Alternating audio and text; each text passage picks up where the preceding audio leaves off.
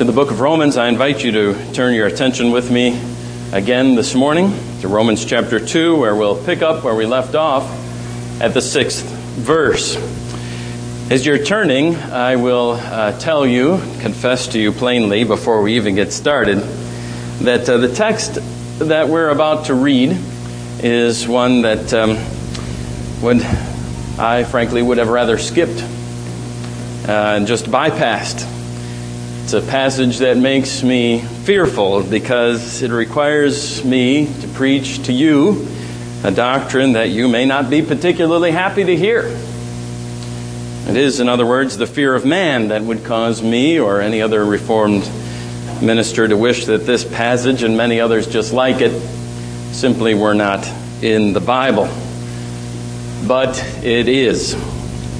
And this is the advantage of consecutive preaching through God's Word, book after book and verse after verse. I'm forced to declare to you the whole counsel of God, the way He would have me declare it, and in the proportion that He would have His will and His counsel declared. I think you'll understand what I'm saying after I've read the passage to you, after first we pray.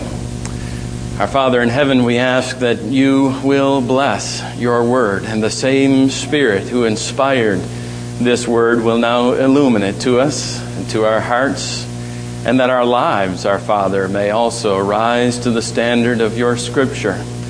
By your grace we pray and plead these things, and for your glory, for the good of your children, speak, O God, we pray, for your servants are listening.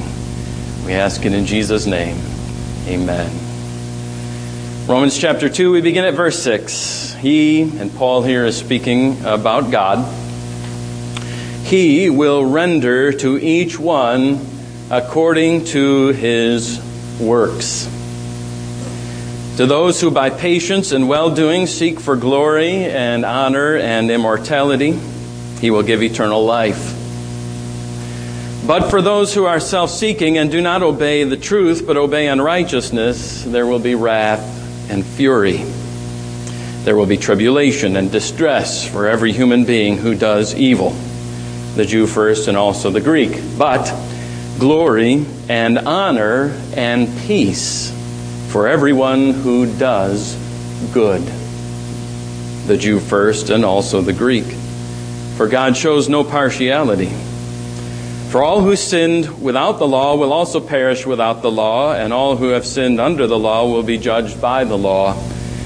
For it is not the hearers of the law who are righteous before God, but the doers of the law who will be justified. Paul. Oh, Paul. What have you done? You were preaching so well. You were declaring the gospel you championed and have championed for years with such precision and power. Justification by faith apart from the law. And now this. Doers of the law will be justified, you say? And God will render to each one according to his works? Is your mind deteriorating in your old age, Paul? Do you not see how you've just contradicted yourself? You know of what I speak, dear flock, do you not? We are, most of us individually, and certainly as a church corporately, I say we are children of the Reformation, the age marked by a great return to the pure gospel that took place back in the days of Huss and Luther and Calvin. We love the solas, the great doctrines of the Reformation, sola gratia, sola fide, solus Christus, by grace alone, through faith alone, in Christ alone we are saved. They are our mantra, our battle cry. We are Reformed Christians, by which we mean that, among other things, we hold to the gospel of justification by the grace of God alone, not by works. Hallelujah. We love and treasure the gospel, and we are self-consciously aware and sensitive to anything that threatens to contradict our understanding of the gospel. And along comes someone within the camp, our own Paul no less, with a doctrine that on the face of it, let us admit it, seems to contradict the doctrine of justification by faith, the gospel, the doctrine of judgment according to works, the doctrine that says that at the final judgment, God will judge us all, good and evil, according to our works. What we have done. Truth be told, we wish Paul had not said this the way he did, and were we standing over his shoulder when he did, we would have cringed and maybe asked Paul to put it just a little differently. This doesn't fit neatly into our theological model, Paul. We can't hardly be going about telling people that we're not justified by our works, and then have you turn right around and saying precisely that the final judgment will be a time when God renders to people according to our works.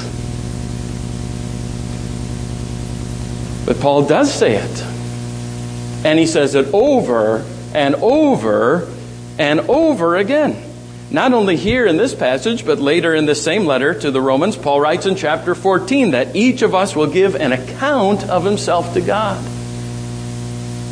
In Ephesians 6, verse 8, the apostle unequivocally commends a life of love and duty to both masters and servants because he says, whatever good anyone does, this he will receive back from the Lord.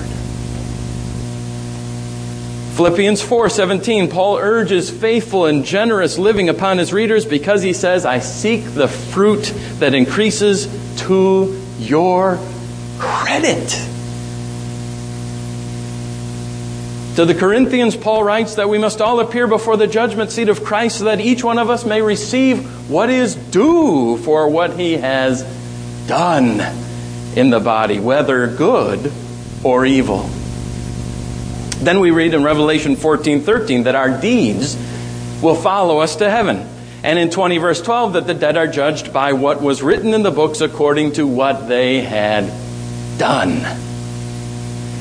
Of course, all of these passages ring perfectly true with our own Lord Jesus, who said that an hour is coming when all who are in the tombs will hear his voice and will come out, those who have done good to the resurrection of life, and those who have done evil to the resurrection of judgment. Or, again, our Lord says, by your words you will be acquitted, and by your words you will be condemned. Or again in Matthew 16, for the Son of Man is going to come with his angels in the glory of the Father, and then he will repay each person according to what he has done. And we could multiply the passages virtually by the dozens that teach in one way or another that without holiness, no one will see the Lord. Perhaps none is so striking in this regard, though, than our Lord's plain speaking about the coming of the day of judgment when he describes it as nothing more nor less than a judgment according to what we have done or failed to do. Listen closely now to these words, because you will all be witnessing this scene someday and hearing these words again one day sooner than any of us can begin to imagine. When the Son of Man comes in his glory, Jesus says, and all the angels with him, then he will sit on his glorious throne. And before him will be gathered all the nations, and he will separate people one from another as the shepherd separates sheep from goats. And he will place the sheep on his right, but the goats on his left. And then the king will say to those on his right, "Come, you who are blessed by my Father, inherit the kingdom prepared for you from before the foundation of the world. From the foundation of the world. For I was hungry, and you gave me food. I was thirsty, and you gave me drink. I was a stranger, and you welcomed me. I was naked, and you clothed me. I was sick, and you visited me. I was in prison, and you came to visit me." Then the righteous will answer him, "Lord, when did we see you hungry and feed you, or thirsty and give you drink? And when did we see you a stranger and welcome you, or naked and clothe you? And when did we see you sick or in prison and visit you?" And the king will answer them, "Truly I say to you, as you did it to the least of these my brothers, you did it to me." Then he will say to those on his left, "Depart from me, you cursed, into eternal fire prepared for the devil and his angels. For I was hungry, you gave me no food. I was thirsty, you gave me no drink. I was a stranger, and you did not welcome me. Naked, and you did not clothe me. Sick and in prison, and you did not visit me." Then they will also answer, saying, Lord, when did we see you hungry? When did we see you thirsty? When did we see you a stranger or naked or sick or in prison and not minister to you? Then he will answer them saying, "Truly I say to you, as you did not do it to one of the least of these, you did not do it to me." And these will go away into eternal punishment, but the righteous to eternal life. A judgment according to works lies face up on the pages of the Scripture and is simply undeniable, whether you or I like that doctrine or not. We will all be judged by God according to what we have done or not done. Paul says it here. He will render to each one according to his works. To those who by patience and well-doing seek for glory and honor and immortality, he will give eternal life. But for those who are self-seeking and do not obey the truth, for those there will be wrath and fury. What shall we do? What shall we do with this passage? Several options have been tried over the years, even by evangelical Christians. One of those options has been to say that Paul was only speaking hypothetically. Paul was only speaking hypothetically. It's thought by some that when Paul says that to those who persevere in well-doing he gives eternal life, what he really means to say is that no one can possibly persevere in well-doing. So, therefore, no one really is even described by this passage. It is only hypothetically the case that by well-doing, in accordance with their well-doing, they could receive eternal life, because there are, in fact, no well-doers. It rings in the ears like the statement ascribed to the old Irishman who reportedly said, "I believe in hell because the church teaches it. But by the mercy of God, nobody's there." The late John Murray of Westminster Seminary argues, I think effectively for several reasons, that Paul is not speaking in hypotheticals here. Not least because if we interpret Paul that way here in Romans 2, then we have to interpret all such passages in the same way, which is simply impossible. Paul is not speaking hypothetically. He is speaking about real people, real good works, and real eternal life. A second option that's been tried is to act as though this passage doesn't exist. Just ignore it.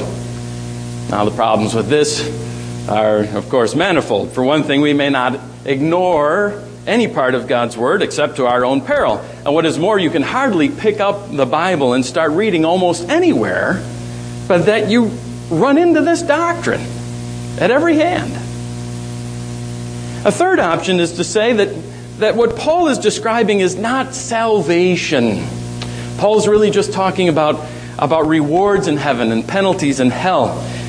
But there is simply no mistaking in this passage, nor in scores like it, what is being spoken of. Verse 7, eternal life.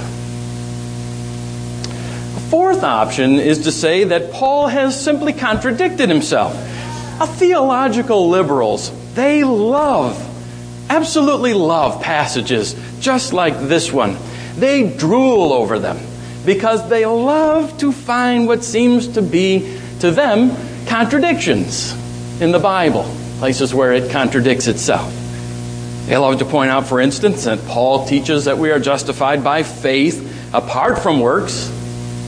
And James turns right around and says, as plainly as can be, that I tell you we are not justified by faith alone, but by our works. Well, liberals notwithstanding, there is no contradiction, brothers and sisters, between Paul and James. There's no internal contradiction in Paul between the doctrines of justification by faith alone and the judgment according to works. Both are true. Both are true. Gloriously, wonderfully true. And we must, whether we can reconcile these two doctrines perfectly in our minds or not, we simply must believe both. So the great Spurgeon said of another set of doctrines that seemed on the surface of them to be at odds with each other, divine sovereignty, 100%, human responsibility, 100%. Spurgeon said, where these two truths meet, I do not know, nor do I want to know. They do not puzzle me, since I have given my mind to believing them both.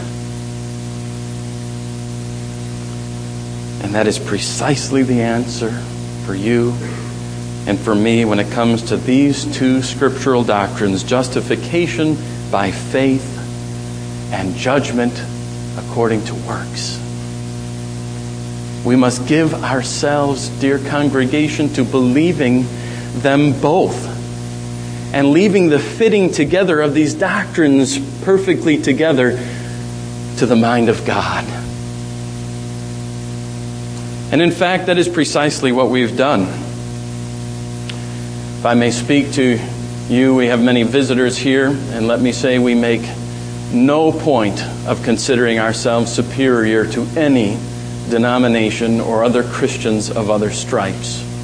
I'm going to speak in-house now and say that in our own denomination, the Presbyterian Church in America, we have done exactly this. In one place, in many places, in our confession of faith, we uphold the doctrine of justification by faith alone, no holds barred. And in another place in our confession, in the chapter on the last judgment, we agree that, quote, all persons that have lived upon the earth shall appear before the tribunal of Christ to give account of their thoughts, words, and deeds, and we say, to receive according to what they have done in the body, whether good or evil. We can hold to both. We do hold to both. We must hold to both. Justification by faith alone and the judgment according to our works. Now, there are two things that must be said about these two doctrines and how they relate to one another in our lives. Brothers and sisters, they are these.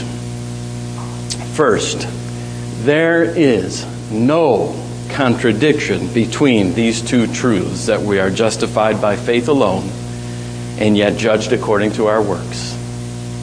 Judgment according to works in no wise sets Paul's doctrine of free and perfect justification by the righteousness of Jesus Christ received by faith alone. No genuinely born-again Christian will find himself on the day of judgment suddenly condemned after all. This same Paul teaches that a believer is justified from everything, and there is no condemnation for those who are in Christ Jesus. And the rest of the Bible confirms this. As John says in his 5th chapter, those who believe in Jesus will not come into judgment, by which he means they will not be condemned. This is the exact burden of the gospel. We sinners can in Christ be made righteous before God and certain of standing in his judgment. And to put it more positively, for Paul, as for Jesus and for all of Scripture, true faith always works through love. True faith has always been described this way. It is a living faith. It produces things in life, good and holy things, obedience, love, service. The works of a believer's life are the demonstration and the proof of the reality of the faith. Faith becomes known as true faith by what it produces in a life. If the basis of our acquittal before the judgment of God is the perfect righteousness of Christ received by faith, and it is, the proof of the reality of our faith is the works in our lives. For those works come from Christ, and our good works rise out of faith. It is the unity of divine grace, of faith, of good works that lies behind the idea that we shall be judged by our works on the day of judgment. No real Christian is going to come to that judgment day with no works proving his or her faith. But those works are surely the result of God's grace, just as surely as is the faith that we have, by which we are united to Christ's righteousness. So, you see, there is no contradiction between justification by faith and judgment according to works. That's the first point. But the second is every bit as important. Brothers and sisters, we must never let those two doctrines contradict each other in our minds or in our lives. What I mean by that is this. Sometimes we come to a hard doctrine as we're reading along in our Scripture. We don't particularly like this doctrine, and so what do? We think of another doctrine we like better and use it to cancel out the first one, to modify the first one, to make the first one into something we like a little better. Arminians have done this for centuries, effectively canceling out the sovereignty of God with what? The responsibility of men. Hyper-Calvinists have obliterated man's responsibility in favor of what? God's sovereignty. We're always doing this. We're always doing this. Taking one part of the Bible and using it to deny another. And inasmuch as we do this, inasmuch as preachers avoid texts, and they do, like this one before us this morning, because they'd much rather preach justification by faith than judgment according to works. I say, inasmuch as we and they do that, we are not holding to the whole counsel of God's Word. We are preferring for ourselves some doctrines and not others.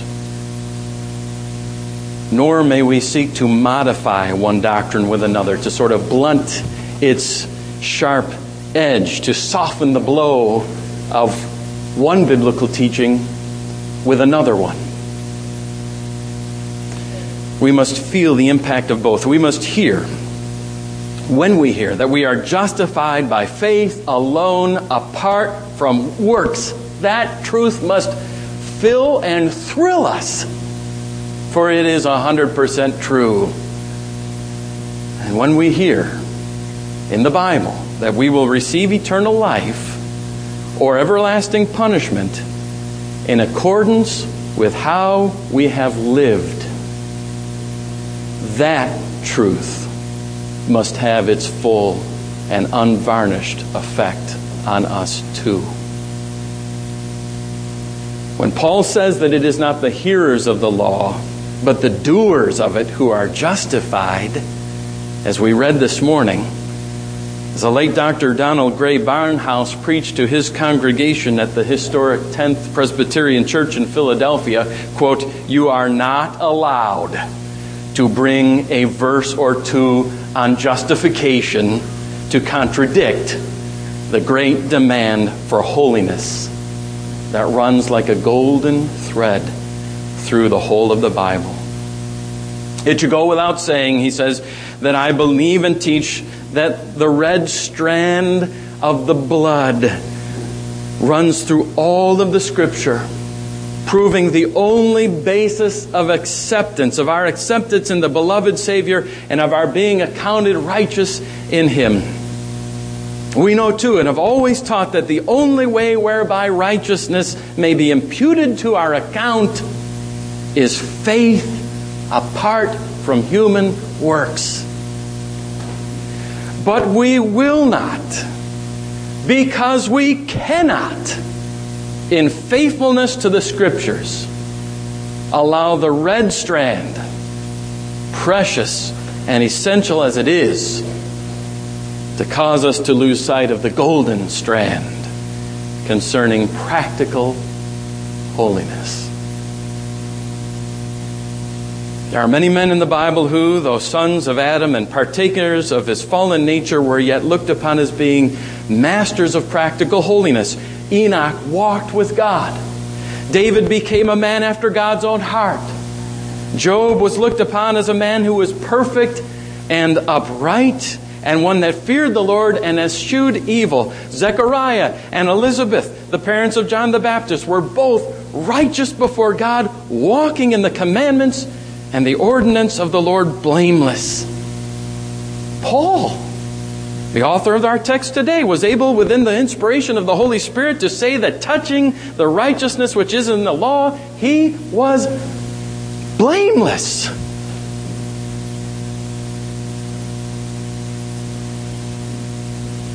None of these people, none of them, were justified by what they were or by what they did. The ground of their acceptance was Christ, and Christ alone. But our text teaches that only such as they are accepted before God.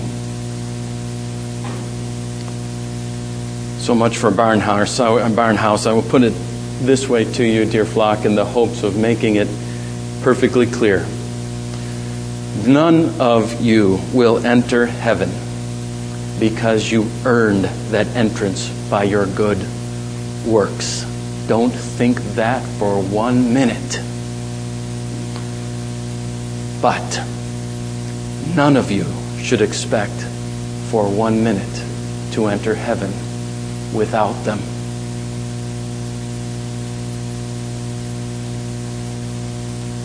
And the judgment day will tell the tale. How did you live? And according as how that question is answered, whether you gave the Lord a drink when he was thirsty, or food when he was hungry, or visited when he was sick, or to put it in Paul's terms here, whether you lived your life in patient well-doing, seeking for glory and honor and immortality, or in self-seeking disobedience. I say, according to how that question is answered on that day, so will the quality of your faith be known, whether it was a living faith or dead. And so will the rest of eternity be for you. Therefore, Christians, take to heart the exhortation of another apostle in Scripture, and be all the more diligent every day to make your calling and election sure. For in this way, there will be richly provided for you an entrance into the eternal kingdom of our Lord and Savior, Jesus Christ. Amen.